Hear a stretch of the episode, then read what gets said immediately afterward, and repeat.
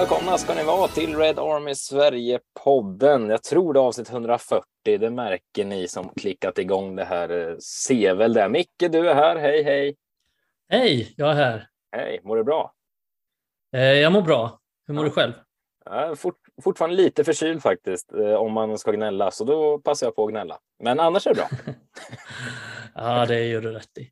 Ja, lite nöjd att det här landslagsuppehållet lider mot sitt slut. Så vi får kolla. Ja, fan vad skönt. Ja, det gör inget. Men eh, det är inte bara du och jag här idag. Vi ska bjuda in William i värmen i samtalet också. Välkommen William Edström. Ja, hej. Tack så mycket. Kul att vara med. Du var ju med mig en gång i, det var precis när Ten Hag hade blivit eh, klar. Jag kommer inte ens ihåg om han var officiellt klar faktiskt. Jag, jag tror det var precis i dagarna när vi var ja, mellan att vara officiellt och inofficiellt. Så, ja, så det var något sånt. Så aktuella var vi otroligt. Men eh, du var ju med då i form av att eh, du driver Eredivisie-podden och eh, är Ajax-supporter. Du driver Svenska fansidan för Ajax också ska sägas. Ja, precis. Så du har ju duktigt bra koll på Ten Hag och eh, adepterna som ramlat in därifrån. Och vi tänkte ju ha lite fokus mot Ten Hag, för Micke, din eh, kunskap räcker inte här. Nej, exakt. Och då får vi ta in externa, externa experter som kan, som kan guida oss. Nej, det ska bli väldigt intressant att höra. Eh, mm. Någon som har järnkoll på, på det. Mm. Ska vi avslöja det William nu? Hur mycket har du sett av eh, United under Ten Hag? Eh, jag tror jag såg några minuter av någon match. Ja, du ser. Du ser. Nej. Vi, jag, är, jag är liksom något stadiet där mitt, där mitt vardagliga fotbollstid, jag kollar ju bara på Ajax-matcher och sen så någon gång ibland någon annan allsvenskan eller Champions League-match eller sådär liksom. Men jag, jag är helt tappat andra ligor och så liksom. Det låter sunt på sätt och vis tycker jag. Men eh, det vi ville fånga upp Micke, det är väl främst för vi har ju nästan identifierat att, uh, att Ten Hag inte spelar som vi uh, hade tänkt, tänkte jag säga. Eller vad är vi inne på Micke? Du, du och jag har ju pratat lite om det, att det känns mm. som man frångått lite sin grund, för vi fick ju för oss att det här är ju offensiv. Nu får ju William rätta oss om vi är helt snett på det, men vi fick ju för oss att ja, men det kommer vara lite offensiv sprudlande fotboll nu, hög press och så vidare. Men visst upplever både du och jag och eh, säkert flera andra som lyssnar på det här att där är vi inte riktigt nu. Nej, jag känner ju, som sagt, William får gärna rätta mig om fel, men jag känner ju att han är ganska flexibel i sitt sätt att spela och att han kanske försökte implementera de här sakerna inledningsvis, men att han insåg att ja, men nu har jag de här spelarna jag har. Nu är transferfönstret stängt, jag kan inte göra så mycket mer och då får jag anpassa mig efter det. Och då har han väl tagit en lite mer defensiv approach Eh, sen kan det också ha att göra med att vi har mött ganska bra lag. Det har varit ganska svåra matcher och att han behövde ta poäng för att han. Det var ju nästan lite minikrisstämpel där efter två segrar och den här. Den här förnedrande förlust eller två förluster. Ja, två förluster. Den, här förned, ja, den här förnedrande förlusten mot Brentford också så att jag tror han kände att han måste ta lite färre risker men också kanske att han inte har spelarmaterialet för att spela på det sättet han vill. Mm. Men William, om vi ska släppa in det här, alltså uttrycker vi oss rätt om han, om, alltså om vi tycker att han liksom drar tillbaka styrkorna i banan så att säga? Frångår han sin grund då, eller är det något han ofta ägnar sig åt i Ajax också? Ja, alltså jag tänker mycket på hur hans inledning var i Ajax där han tog över i mitten av säsongen. Han tog över precis i början av januari efter en väldigt kaotisk tid i Ajax eh, och hans första halvår där var då väldigt mycket mm, ja, det fortsatte.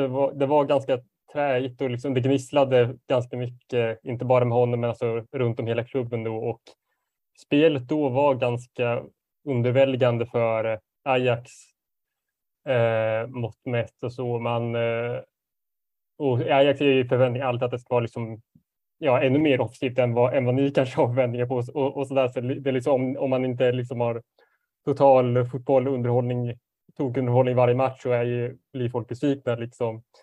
Eh, och så, men eh, så han hade väl lite svårt. Jag tror så jag tänker att det är lite liknande att han försöker sätta, försöker sätta sin grund liksom som ändå utgår från från att ha en stark defensiv och sen så vill han utifrån det sen också kunna ha en väldigt eh, sevärd och spännande offensiv. Men det är lite som det var. Det känns som att det kanske är lite som det var i början med Ajax där han han, satte ju, han fick ordning på defensiven först och sen så fortsatte det vara ganska tråkigt framåt, eh, i alla fall med Ajax mått.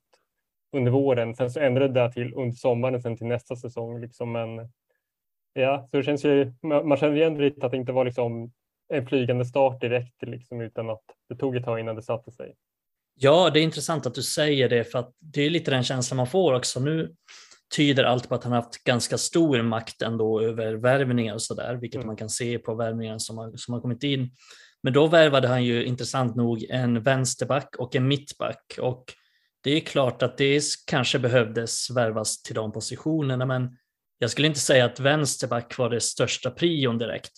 Men eh, det säger ju någonting om att han kanske ville styra upp den defensiva sidan först och sen mm. bygga framåt. Så det går ju i linje med det du säger. Intressant.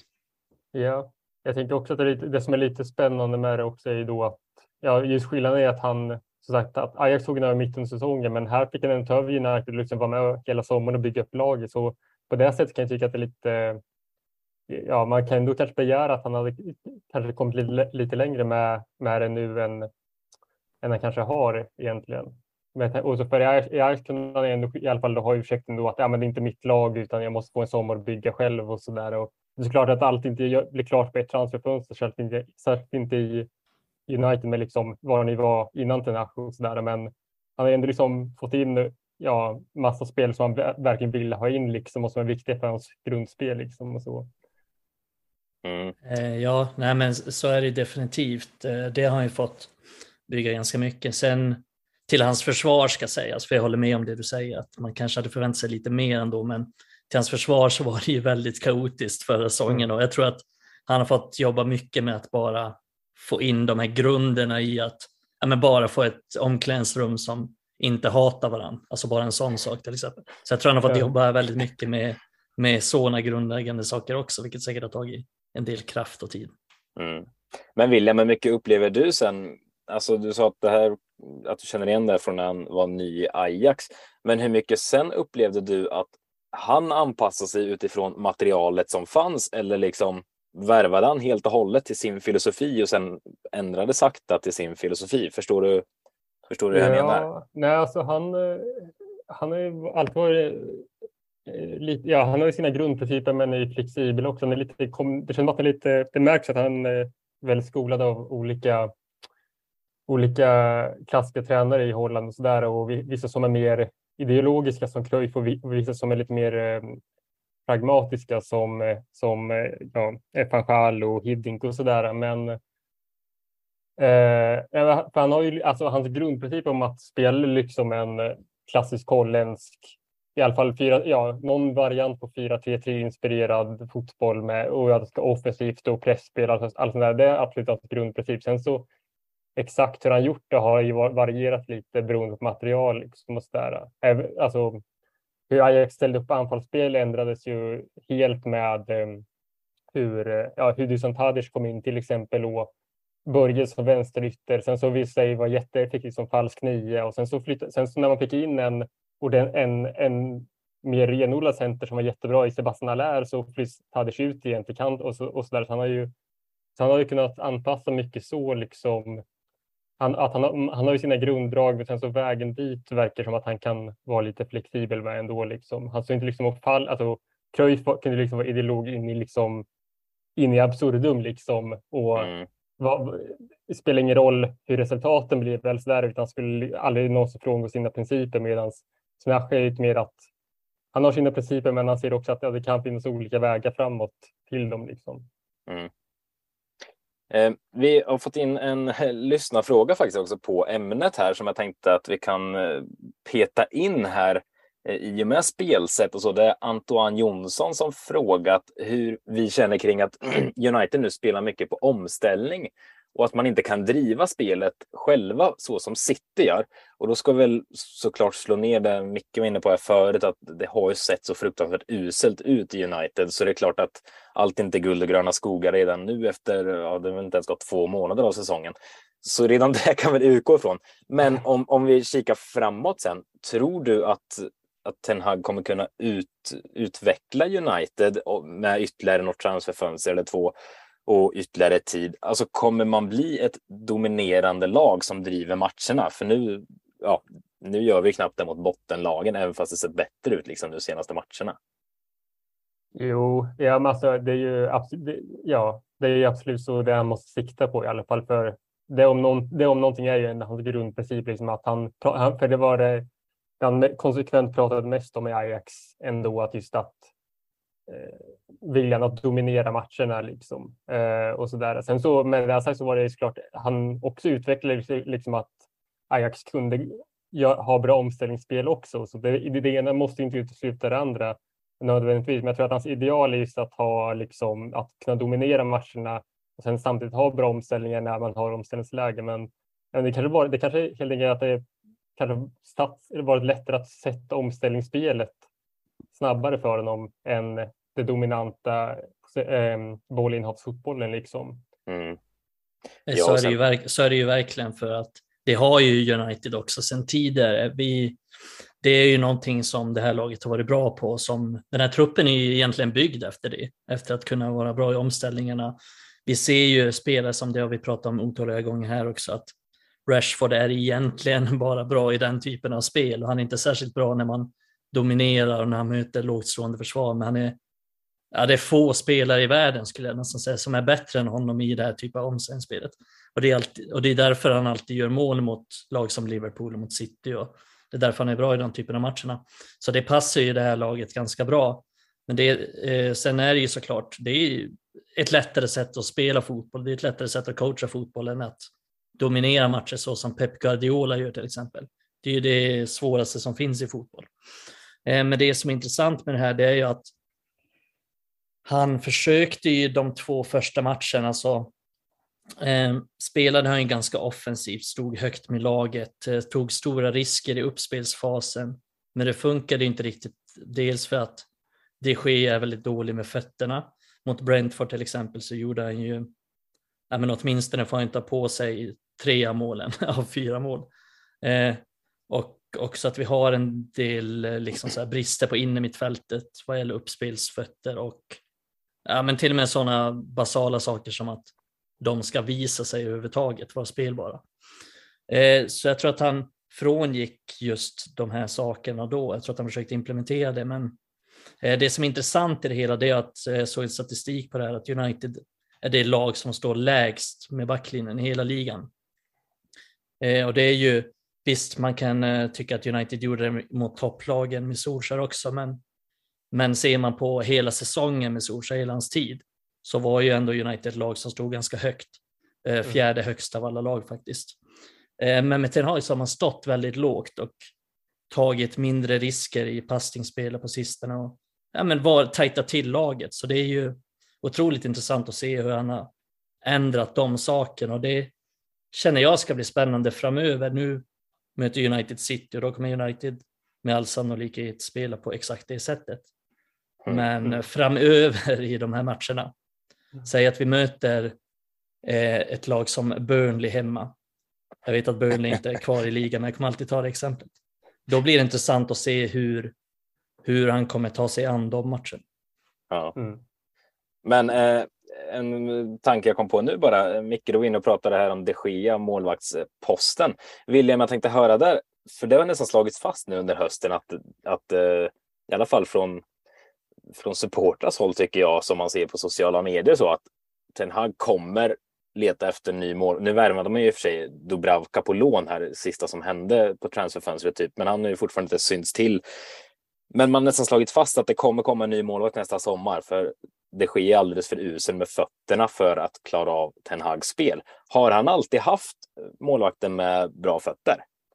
Mm, ja, det är ju också en eh, väldigt ja, klassisk Collins grundprincip som man har, liksom att han hela det här med det kruyffianska med, med att ja, målvakten är den första utespelaren och alla elva spelarna måste kunna hantera bollen med fötterna väldigt bra. Liksom. Det var, så jag blev väldigt överraskad. Det är där jag blev mest överraskad med Nash under sommaren. Att dels att han, dels att de Gia blev kvar, att de inte letade en ny målvakt mer och också att han och, och hela Ronaldo-grejen med att jag såg flera gånger att han var liksom nej, jag vill ha kvar Ronaldo, en viktig del av laget. Så jag bara tänkte att när Ronaldo själv ville dra så där, jag tänkte ja.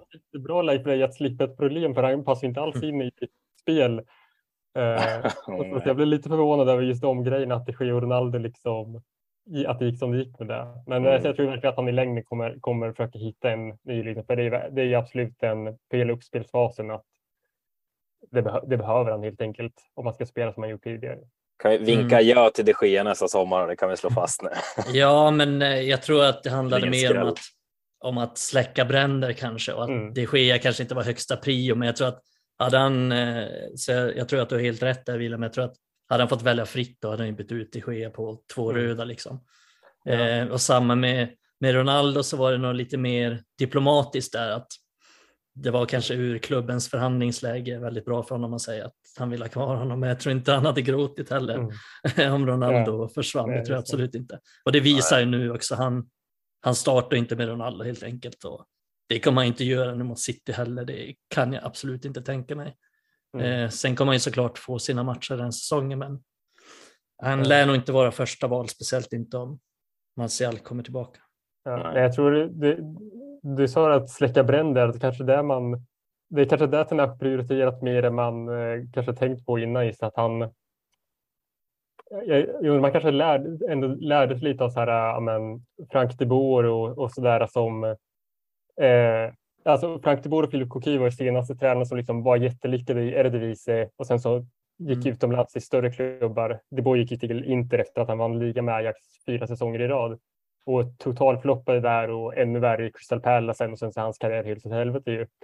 Eh, och De Boer är ju, är, höll sig ju stenhårt till alla sina principer oavsett materialet liksom och sådär. Det var därför det gick åt helvete i alla lagplan för att han försökte spela Ajax-fotboll med spel som inte alls var Ajax-spelare liksom. Eh, och så, så undrar om man kanske helt enkelt medveten om att pressen är ännu större i United, United eftersom det är en ännu större klubb än, än klubbarna De Boer var i och att vetskapen om att ifall det går riktigt åt helvete direkt där så kan det bli jävligt svårt att ta sig upp i det här hålet liksom så att han kanske friat så helt enkelt. Ja, men det är, jag tror absolut att du har rätt där. Det är en intressant ingångsvinkel. Eh, jag tror faktiskt eh, att han kollade mycket på De Boer, eller kollade mycket, men att han någonstans hade det i, i bakhuvudet också. Att hur det kan gå. Så jag tror definitivt att det finns en poäng i det. Mm. Men en eh, annan sak, det tror jag vi diskuterade, du och jag William, eh, då i våras. Och jag är ganska säker på att du sa då, eh, får man ju lyssna tillbaka till det avsnittet om man vill höra exakt vad du sa. Men jag har för mig att du sa att han fick lite kritik för att han inte var så duktig på att använda hela truppen. Och det mm. tycker jag att jag har uppfattat redan nu, att så här, ja, men, alltså, truppen är ju inte bra. Alltså, vi har ju sett startelvan som var, eller nu är den bättre, men startelvan som ofta ställdes på benen i våras, det var ju hopplöst. Men ändå nu när, när vi liksom började säsongen efter sommaren så såg man liksom McTominay och grabbarna där. Och jag tycker inte att han har roterat särskilt mycket sen heller. Liksom Casemiro finns där nu. Ändå har McTominay fortsatt. Nu har han gjort det jättebra de senaste matcherna. Eh, mot alla odds tänkte jag säga. Men han har liksom satt Dalot på högerbacken. Van Bissaka har inte sett röken av. Nu kör han stenhårt på ett mittbackspar. Han har valt vänsterback. Vi ser samma in i mittfältspar. Alltså han roterar knappt någonting. Eh, jag tycker det är lite det är anmärkningsvärt tycker jag. Framförallt i början. Jag trodde liksom man skulle testa sig fram lite, men det verkar snarare som att han ja, han satsar på tryggheten även där och kör en och samma. Men visst var det så att du var inne på att mm. det här var ett litet problem med honom ändå? Ja, Ja, precis. Det var ju absolut en grej som man i längden stör sig mest på med den här Ajax. Alltså liksom, även när det liksom eh, med, gick jättebra över tid. Liksom. Alltså, han har ju tuffa första halvåret. Efter det var ju liksom en drömperiod för Tenashi hela tiden Ajax i princip. Men även då när det gick bra så kunde man ju känna, klaga ibland över att ja, dels matchcoachning, att han, att han hela tiden var så sen med byten. Liksom. Och sen också just det som säger rotationen mellan matcher. Och det var inte bara att supportrar blev eh, frustrerade med det, men också att det gnisslade sig lite bland spelare som Nico Tagliafico som var Ajax ordinarie vänsterback under större delen av sin tid men tappade sin plats under sista säsongen. Och eh, han sa ju då att han hade upptäckt då när han gick från startspelare till bänkspelare att han upplevde att ja, mitt, råd, mitt tips till eh, Erik är att han borde prata lite mer med truppspel, de som inte spelar också så att han, så det lät lite, och så, han, sen så ska jag säga att Tagliafico sen kom in och fick spela lite mer igen sen när det blev skador och så där och han och, och han var liksom, var liksom ingen schism så mellan de två men att han att det kom även ut från, från spelare som liksom märkte att okej, okay, om, jag, om jag startar då får jag mer kontakt med tränaren, men inte när jag sitter på bänken. Liksom, så där, och han, är, han var ganska ofta så att han fastnade vid liksom, han kunde pussla lite, särskilt i början på säsongen i Ajax, och sen så hittade han en elva. Sen så satt den ganska länge. Sen så kunde det vara att någon blev skadad. Då kom någon ny innan ändrade om och märkte att oj, nu blev det ännu bättre. Ja, men då håller jag fast vid det här istället. Liksom, och så där. Det, var, det var väldigt från match till match. Liksom. Mm. Mm. Ja, det kan jag känna också med, med honom, att eh, just det här när du sa med sena byten, det känner jag verkligen igen från inledningen av hans tid, därför att det är verkligen noterbart att det var någon match, jag kommer inte ihåg exakt vilken det var, där Christian Eriksson var liksom, sa jag Eriksson igen? Ja, det gjorde Nej, det. det. Det är helt jävla sjukt, han är jävla Tourettes eller?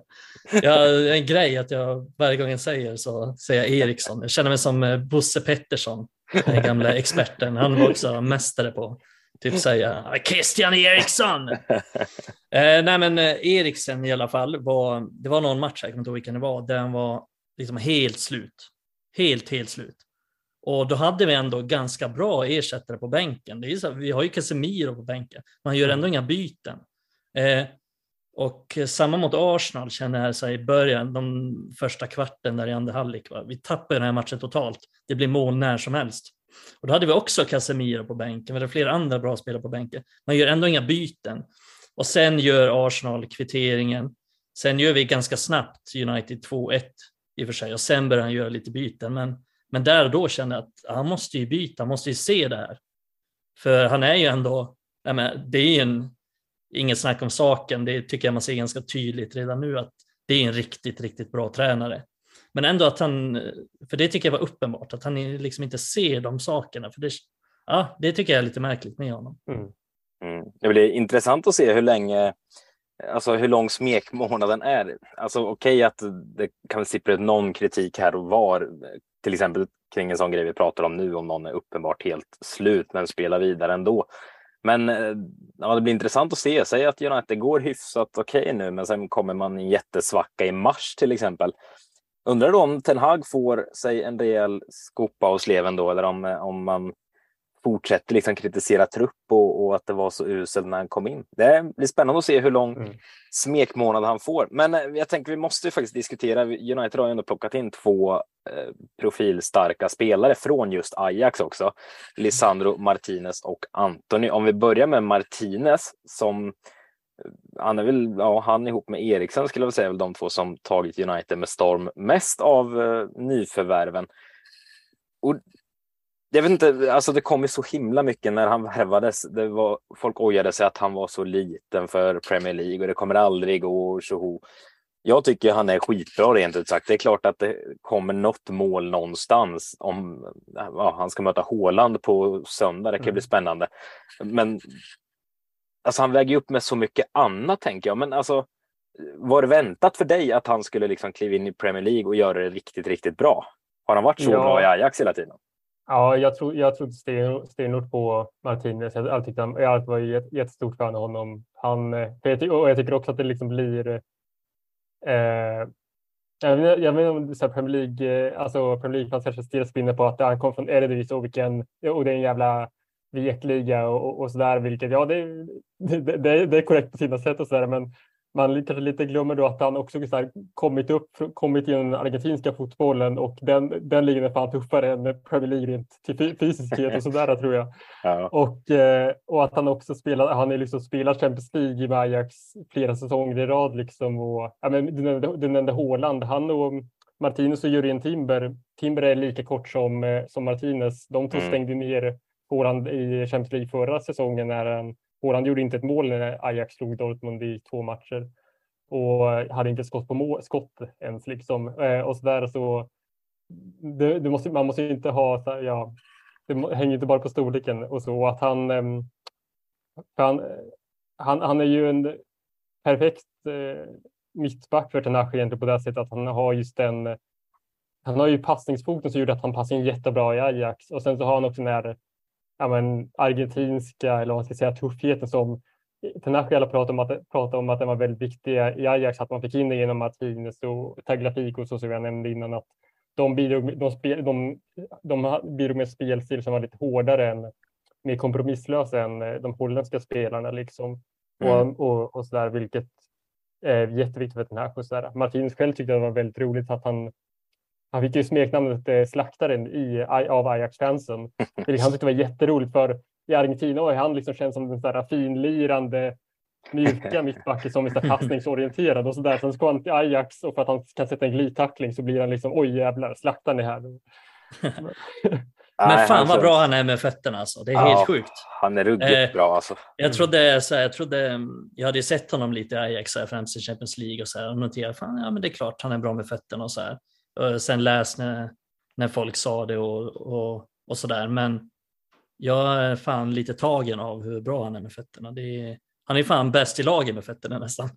Ja, hans crossbollar och långpassningar, de saknar man verkligen nu. ja. Och han spelar genom liksom lagdelarna med, mm. alltså hela tiden, trots att han är under press så kan han göra det.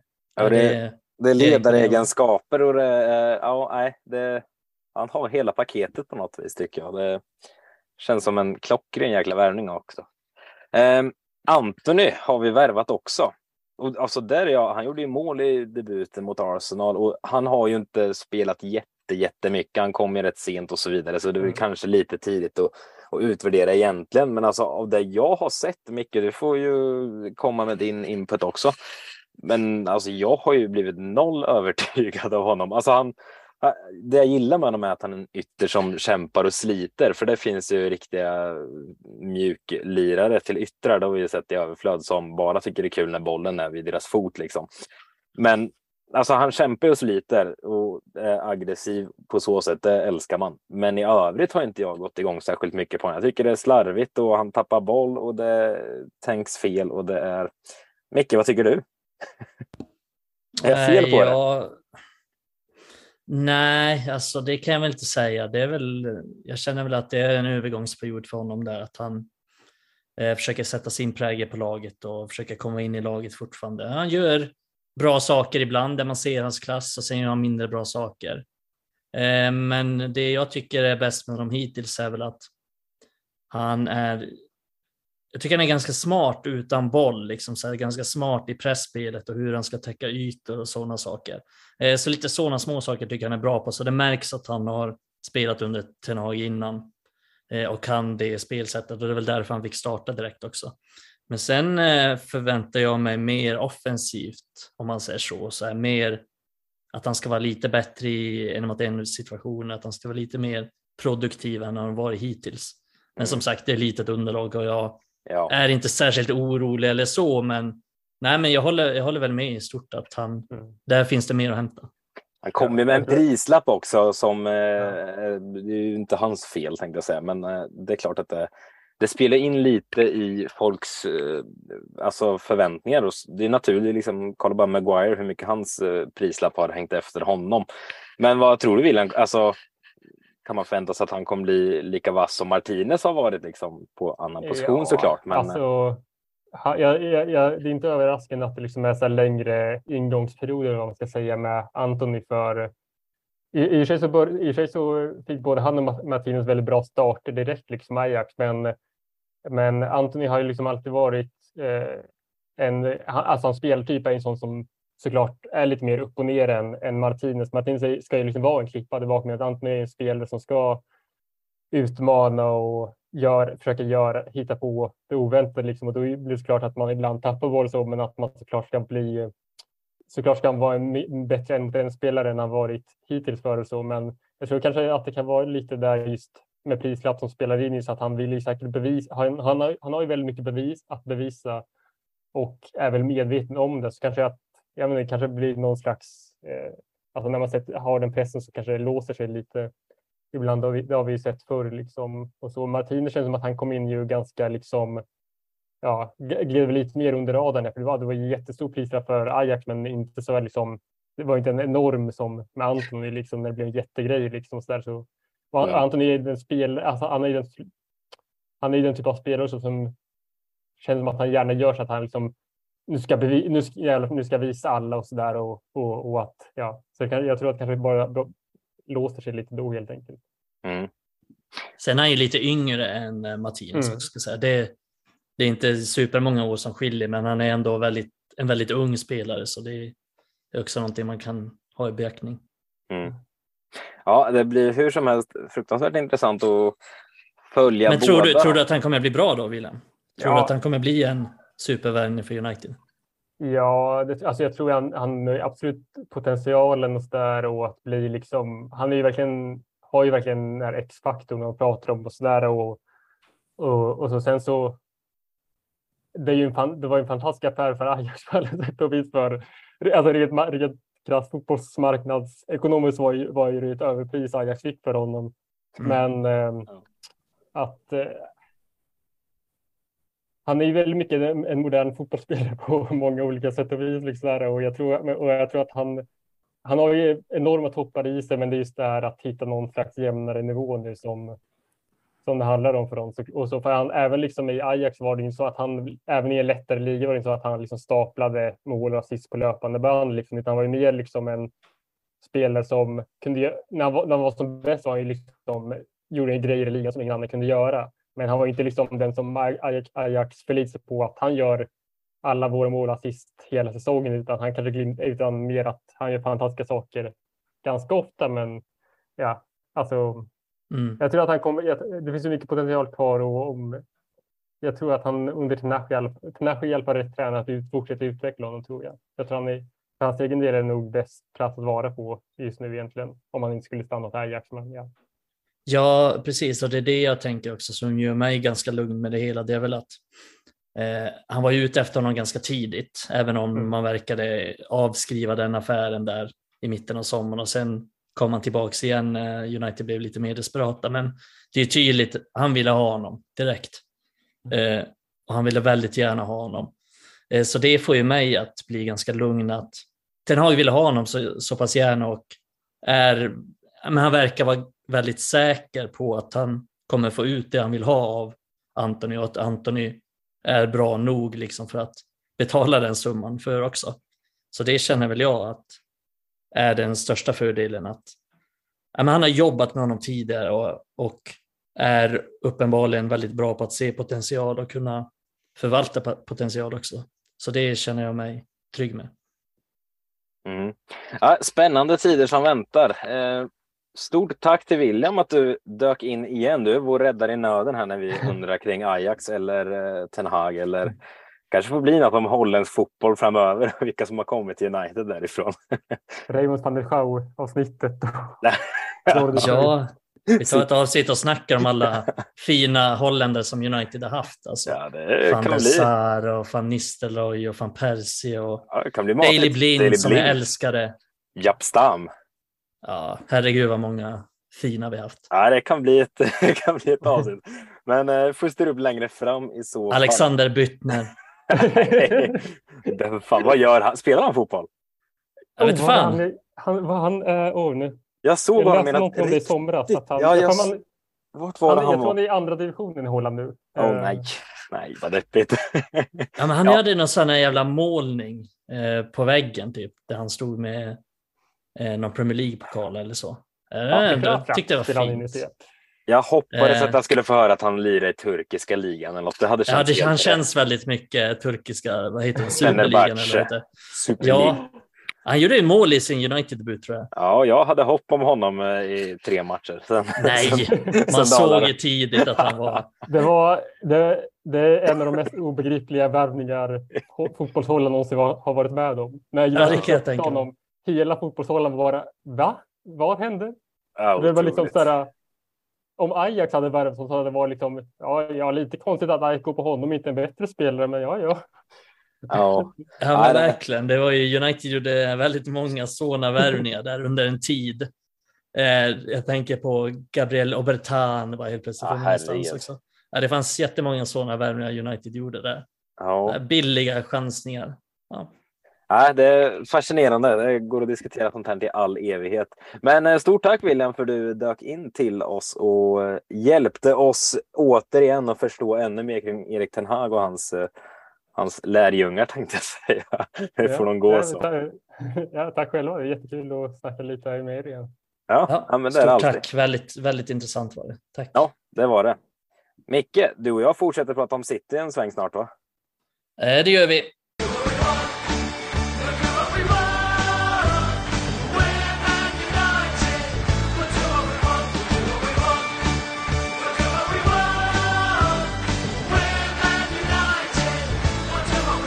Ja, men där Micke fick vi lära oss eh, en hel del igen från eh, den eminente William och eh, Ten Hag. Lite intressanta tankar och idéer ändå kring, eller idéer vet jag inte, men det är kul att höra hans tankar hur han var i, i Ajax. För jag, jag tror rätt många med mig som lyssnar på det här följer liksom inte Ajax veckovis. Så lite kul att höra hans tankar. Definitivt, många intressanta inspel och saker som man känner igen sig och som makes sense när han säger det.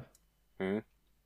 Verkligen, men eh, vi ska blicka lite vidare. Det här förbaskade landslagsuppehållet är lider mot sitt slut. Vi spelar in det här tisdag kväll. Strax innan Sverige åker ur eh, B-divisionen i Nations League. Det kan bli deppigt. Är det match idag? Eh, ja, det är match ikväll. Slovenien hemma. Tydligen inte utsålt. Det är ett Oväntat. sundhetstecken. ja, det är det fan. Det är det.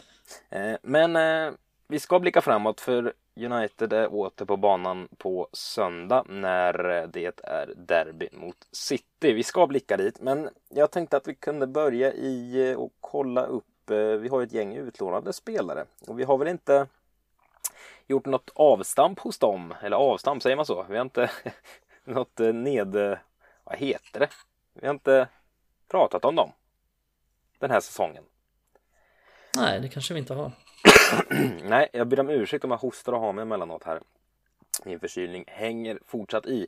Men eh, har du något eh, på rak arm när du tänker på de utlånade? Vem har varit succé så här långt? Har du någon? Förlåt, jag gäspade. Eh, det är inte så att du är tråkig Emil. Det, var bara det är okej, okay. det är jag också. Jag ställer en fråga så gäspar Förlåt, jag hinner inte svara på två sekunder. Otrevligt så. Ja, men nu blev det en så här halvgäspning så jag måste gäspa snart igen. Ja, men det tar vi då. Eh, det tar vi då. Eh, någon som har stuckit... Jo, men det... Det har väl ändå gått ganska bra tycker jag. Det är ju tidigt in i utlåning och det är svårt, svårt att dra för stora växlar, men... Som vanligt några positiva, några negativa. Det som är positivt är väl att näst... Ja, men alla har fått eh, Eh, någon slags speltid utan Will Fish.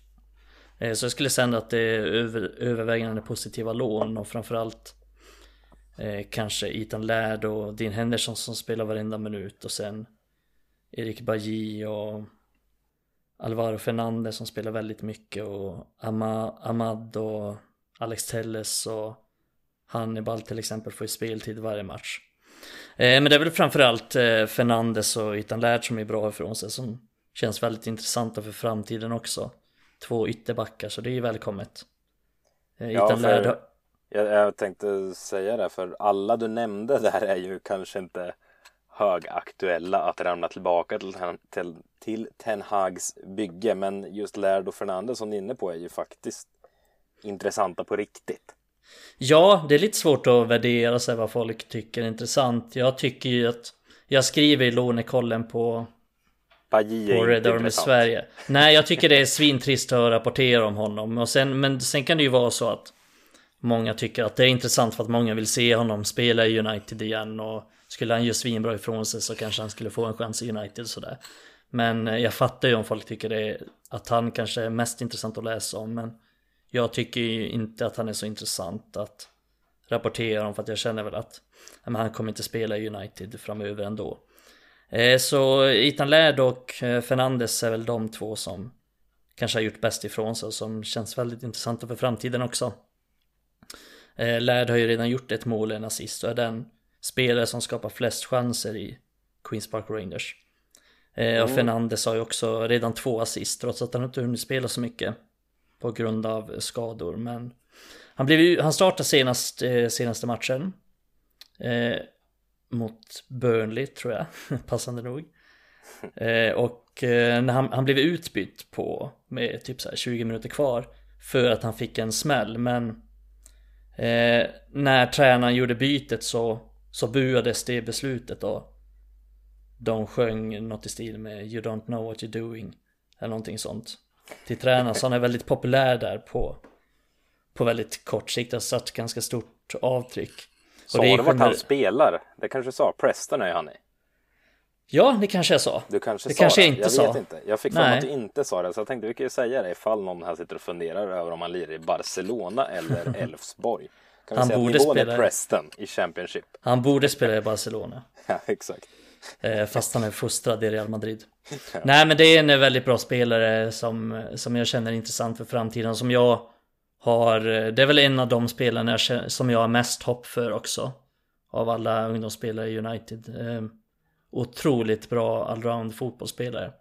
Eh, det är liksom, jag har inga tvivel som helst att han kommer lyckas på, på den högsta nivån. Men sen får vi väl se om, om det blir i United eller så. Men det är en otroligt bra fotbollsspelare.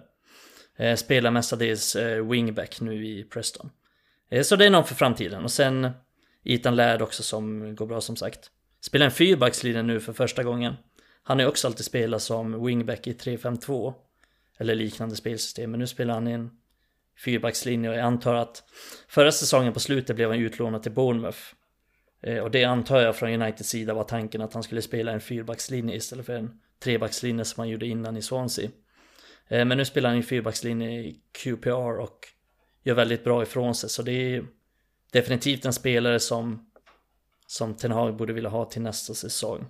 Eh, Speciellt med tanke på att vi inte har så många högerbackar heller. Men ja, sen finns det ju eh, andra spel också som spelar en del. Ahmad är ju intressant att prata om som är i Sunderland nu. Eh, har inte fått starta någon match ännu men har varit väldigt bra när han har blivit inbytt och senast, eh, senaste matchen blev han inbytt och förändrade matchen totalt med sitt inhopp. Eh, och jag tror ju att det är en spelare som många åsikter om. Och jag tror att generellt folk underskattar eh, så här erfarenheter av lån. Även om spelaren inte spelar 90 minuter varenda vecka så är det extremt värdefullt för en spelare och speciellt för unga spelare att komma till en annan miljö, lära sig liksom ta hand om sig själv höll jag på att säga, men någonstans är det ju så. Liksom flytta till ett nytt ställe, bo själv, eh, kanske inte får stöta på sådana här motgångar, att inte starta varenda vecka och, och jag tror han lärde sig mycket, han var i Rangers förra säsongen, vilket inte blev helt lyckat, men jag tror att han lärde sig ganska mycket av det och vi kommer prata om Dalot framöver också. Det är ju en spelare som definitivt lärde sig mycket på, på sitt lån i Milan, även om han inte heller var ordinarie. Vilket vi någonstans ser frukten av idag. Mm.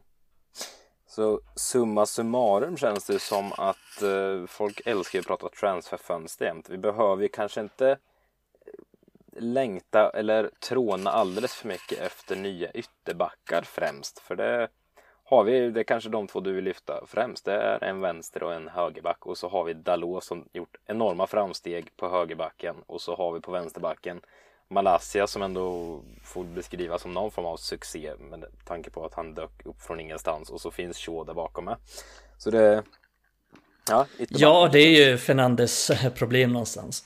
Ja. Att eh, både Shaw och Malaysia är ju Det är liksom Kommer ju vara etablerade spelare Mm. eh, Tufft att vara tredje val liksom Tredje val på vänsterbacken så han får inte mycket speltid oftast så Det är Nej. väl hans nackdel någonstans Ja, det kan bli intressant att just vänsterbackspositionen. För på högen känns det som Wan-Bissaka lär ju försvinna så fort det går. Så där finns en öppning för Laird att vara en av två i alla fall. Men vänsterbacken exakt. är ju... Ja, nej, frågan är hur man tänker med Luke Shaw där mm. framöver. Ja, hans kontrakt går ju också Går ju ut snart så Mm. mm. Nej men spännande Det märks. Ja, nej men precis, nej, men spännande Och Shaw har ju fått mycket skit så om vi ska gå in lite kort på honom och, och så men Det finns ju en spelare där inne såklart eh, Var Ja. ganska bra för England nu senast så Nej det är intressanta tider framöver och mycket ovisst vilket någonstans är intressant också Mm.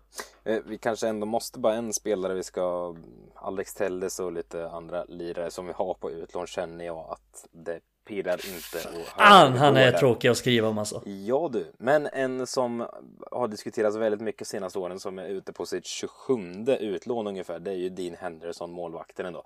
Alltså, Karn har blivit 25 år nu. Nu är han utlånad till Premier League igen, Nottingham. Och han lirar ju hela tiden där. Och gör det helt okej. Okay. Han har väl inte varit en av ligans bästa målvakter men det är inte heller uselt. Vad, vad tänker du där? Vi diskuterade ändå målvakt förut med William också lite kort.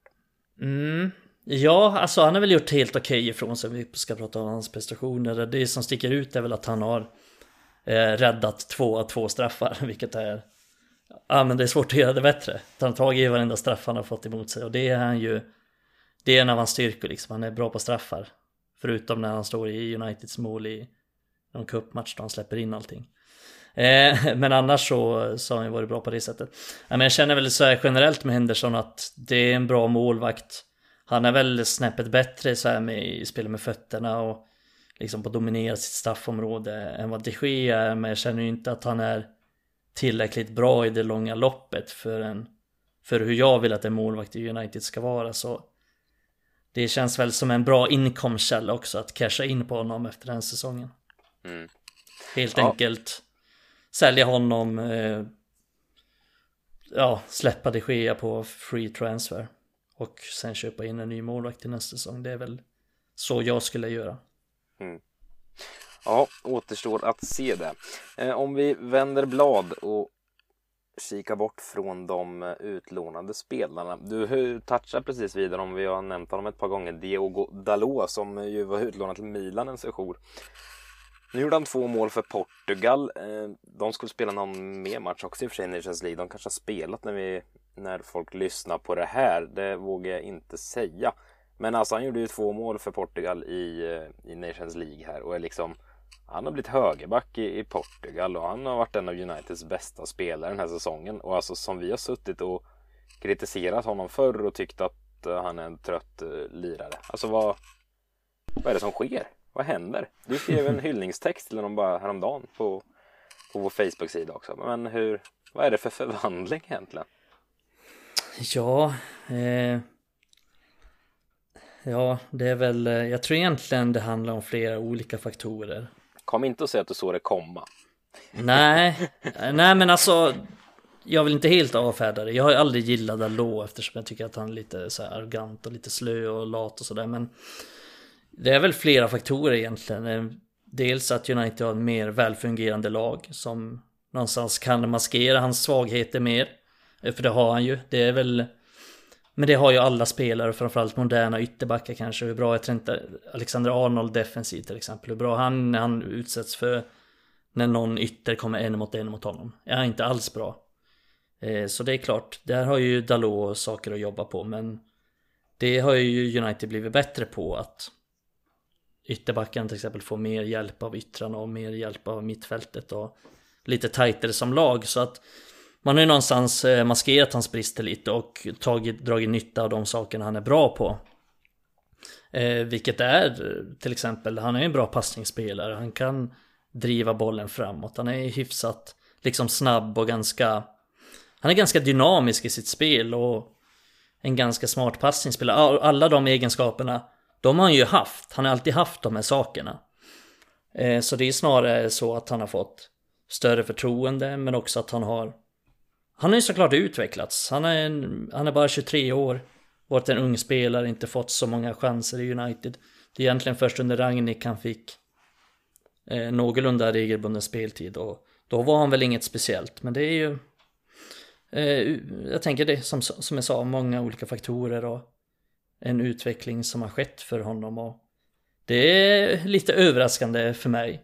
Men väldigt positivt inställd och sen är inte jag helt säker på att han liksom är det givna svaret på högerbacken i tio år framåt som Mourinho sa att han skulle vara.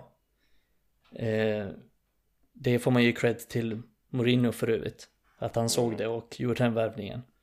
Eh, men eh, så det får vi utvärdera kanske efter säsongen men tycker det ser väldigt positivt ut och jag känner mig trygg med honom just nu och även framöver. Det känns som en som en riktigt bra spelare som bara blir bättre och bättre faktiskt. Mm. Verkligen, kan bara instämma. Eh, men om vi ska blicka framåt lite här nu. Det City på söndag och nu är det matcher så du sjunger om det fram till eh, VM i princip. Eh, det är två, ja, två matcher i veckan egentligen hela tiden med Europa League och sen eh, är det Premier League på helgerna och sen är det sån eh, ligacup och allt möjligt här. Men eh, vi pratade om det här med rotation eh, med William och att eh, det är en akilleshäl hos Ten Hag att han inte alltid har, har använt sig av rotation. Många uttal på Ten Hag förresten. Jag säger Ten Hag, du säger Ten Hag. William kör på Ten Hag. Jaha, intressant. Det är högst det... oklart. Ten ten, ja. ja, det är mycket. Men eh, vad, hur ser du på rotationen här framöver? Det måste väl till att roteras i en trupp nu när man lirar så här tätt som man gör eller? Ja, men det tänker jag väl att han kommer göra. Framförallt när det blir lite så här mindre viktiga matcher. Om man säger så. Så det, ja, men det tror jag väl men att han är det så många mindre viktiga matcher? Är det Europa League då kanske i och för sig? Ja. Mot det här cypriotiska laget. Ja, det blir dubbelmöte mot dem va? Ja, det eh. stämmer. De två kommande torsdagarna här framöver är Omonia gånger två. Precis, och där tror jag väl att han kommer rotera en, en hel del. Mm. Eh, och det gjorde han ju även lite i de tidigare Europa League-matcherna också. Även om mm. det blev, och det tror jag han hade gjort också nu mot Sheriff om det inte hade blivit så att de andra matcherna blev uppskjutna. Mm. Om det inte blev som det blev. Men Hur ser du inför helgen här då? Nu är det City med Håland. Vi pratade ju om det med William också. Martinez vs Håland. Vad, vad är din känsla? Kan vi, kan vi stå upp mot dem? Det är på Etihad ska sägas. Bortamatch på söndag. Vad, vad är din känsla? Mm, ja. Jag tror att vi någonstans måste göra som vi har gjort mot Arsenal i Liverpool tidigare den säsongen. Att Ja, men lite som vi har gjort tidigare mot City också, att ligga lågt och satsa på omställningar. Eh, vi pratade ju om det tidigare i avsnittet här, att vi, vi är inte redo, vi har inte materialet för att kunna spela ut City. Eh, så det vi gör, det jag skulle säga, vi spelar lite som vi gjorde under Solskär, men det som vi gör lite bättre nu än under Solskär tid är väl att vi har den här förmågan att pressa lite högre upp och vinna bollen tidigt och har Kanske fler spelare som också är bättre på att slå de avgörande passningarna. Nu när vi har Eriksen i laget också.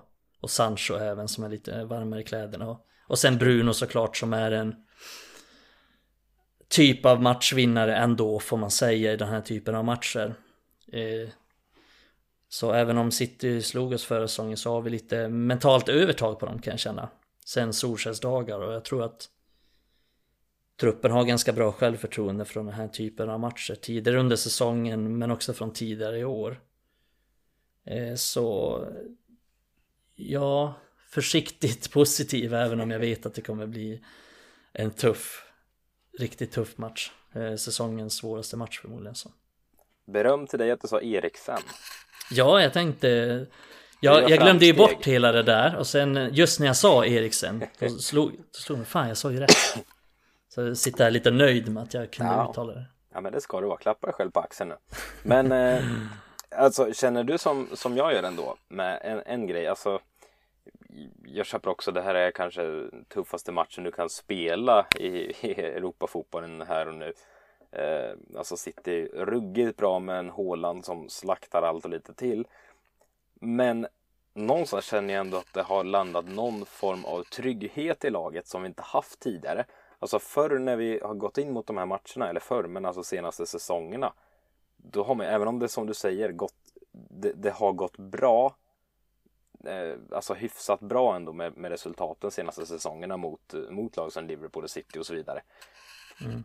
Men jag har ändå varit livrädd för att det ska bli liksom 7-0 i de här matcherna. Det känner jag inte nu med Martinez och Varan och så vidare. Det känns ändå som det finns någon trygghet. Visst, de skulle kunna göra 3-0 på oss och det vore ju hemskt i sig. Men mm. inte, inte en sån dunderslakt. Håller du med mig om att man ändå har en annan trygghet i magen nu? Jo, men det, det håller jag väl med om och eh, pratar vi bara i ligaspelet så är det ju, så känns det som om vi pratar ur Citys synvinkel så tror jag att de känner att det här kommer bli det tuffaste testet för oss hittills och då menar jag också Uniteds backlinje som har varit väldigt stabil eh, under de senaste matcherna. Så jag tror att de, de känner det. Jag tror att Citys trupp också känner det. Jag tror att Pep också känner det. Att ja, men det här kommer nog bli en av de tuffaste matcherna. Att försöka bryta ner United som har varit väldigt stabila defensivt. Och kommer vara Ja men United kommer ju vara ännu mer defensiva den här matchen än man har varit i tidigare matcher också.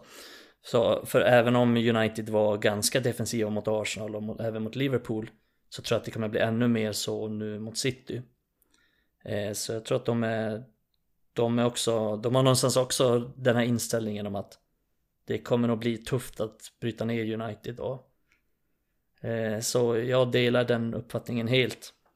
Eh, och, och, och, bara det känns ganska tryggt. Men sen, sen är det ju så att även om vi har bra statistik mot City de senaste åren och, och vi har den här tryggheten där bak så är ju vi får inte glömma bort ändå att City är ju liksom Ja men de är det bästa laget i landet, eh, så är det. Och de kommer vara storfavoriter att vinna den här matchen och, och även ligan så.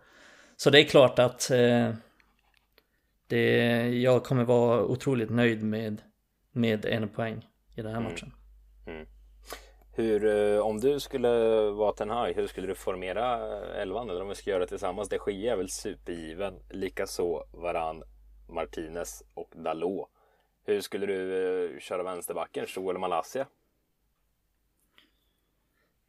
Ja, bra fråga. Det är inte ens tänkt på. Eh, jag tar för givet att Malaysia kommer starta den. Men är det men... rätt i den här matchen? Ja, det vet jag inte. defensivt egentligen med tanke ja, på kanske. vad vi möter för monster och så vidare. Jo, kanske. Ja. Det känner väl att det är lite hugget som stucket där, men jag tror ju att det blir Malaysia, men jag hade känt mig ganska, eller hyfsat trygg ändå med båda alternativen där faktiskt. Eh, mm.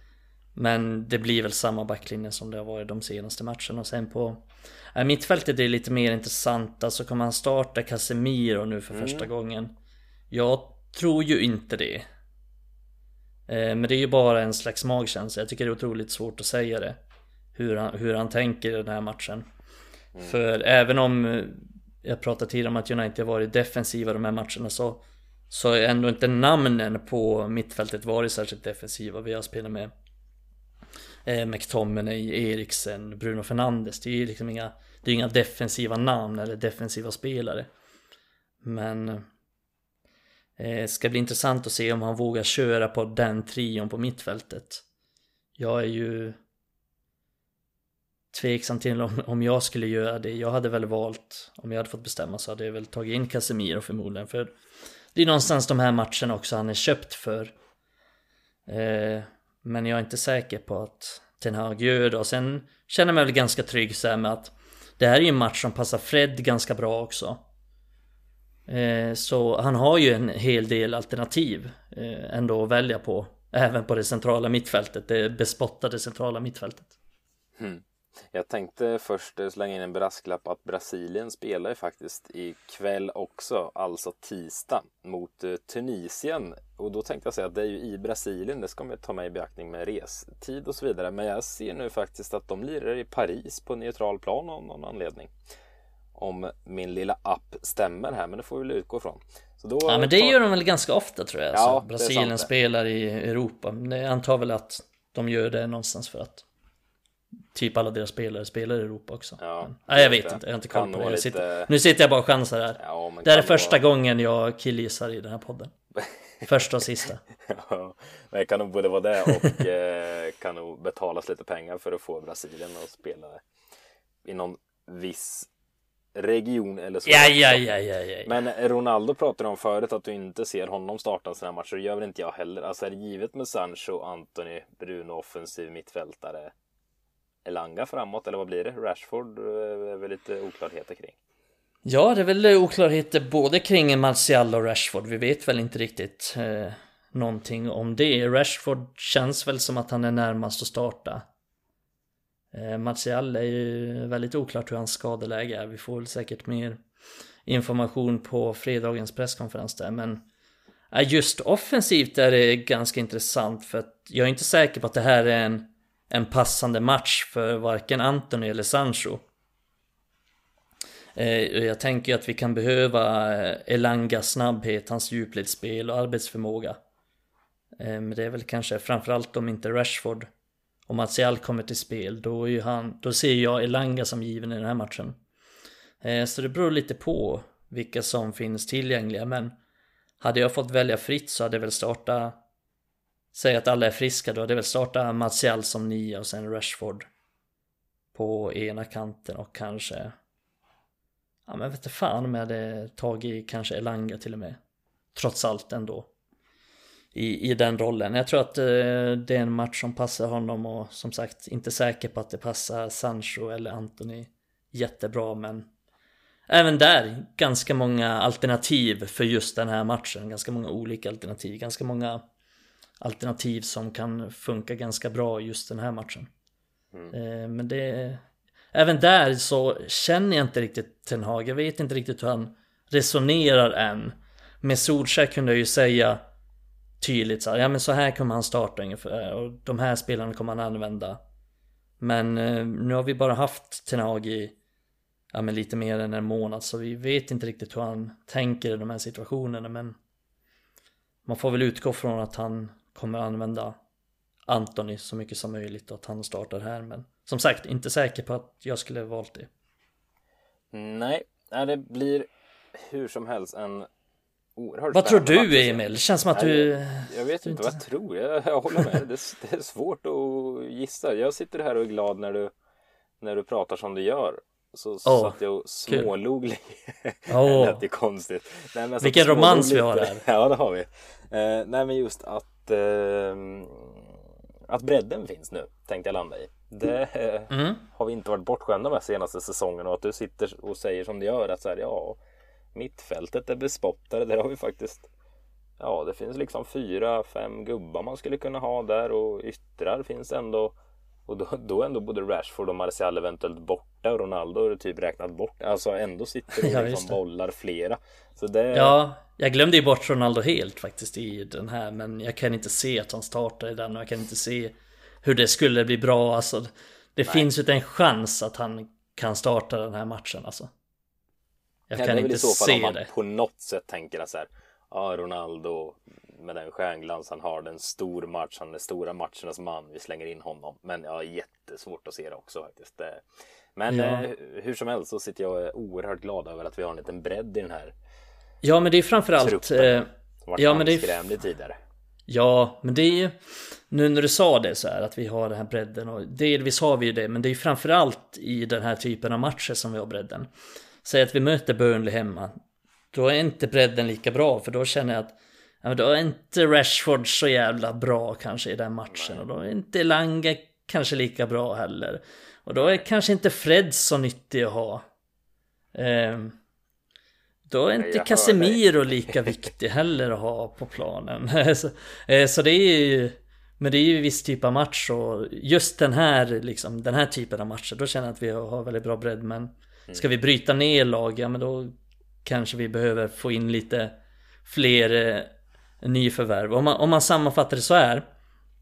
Jag tror inte att säga att, det är klart det hade hjälpt med en riktigt bra striker borta mot City och kanske en målvakt som är bra med fötterna men det är inte där vi kommer stå och falla liksom mot dem.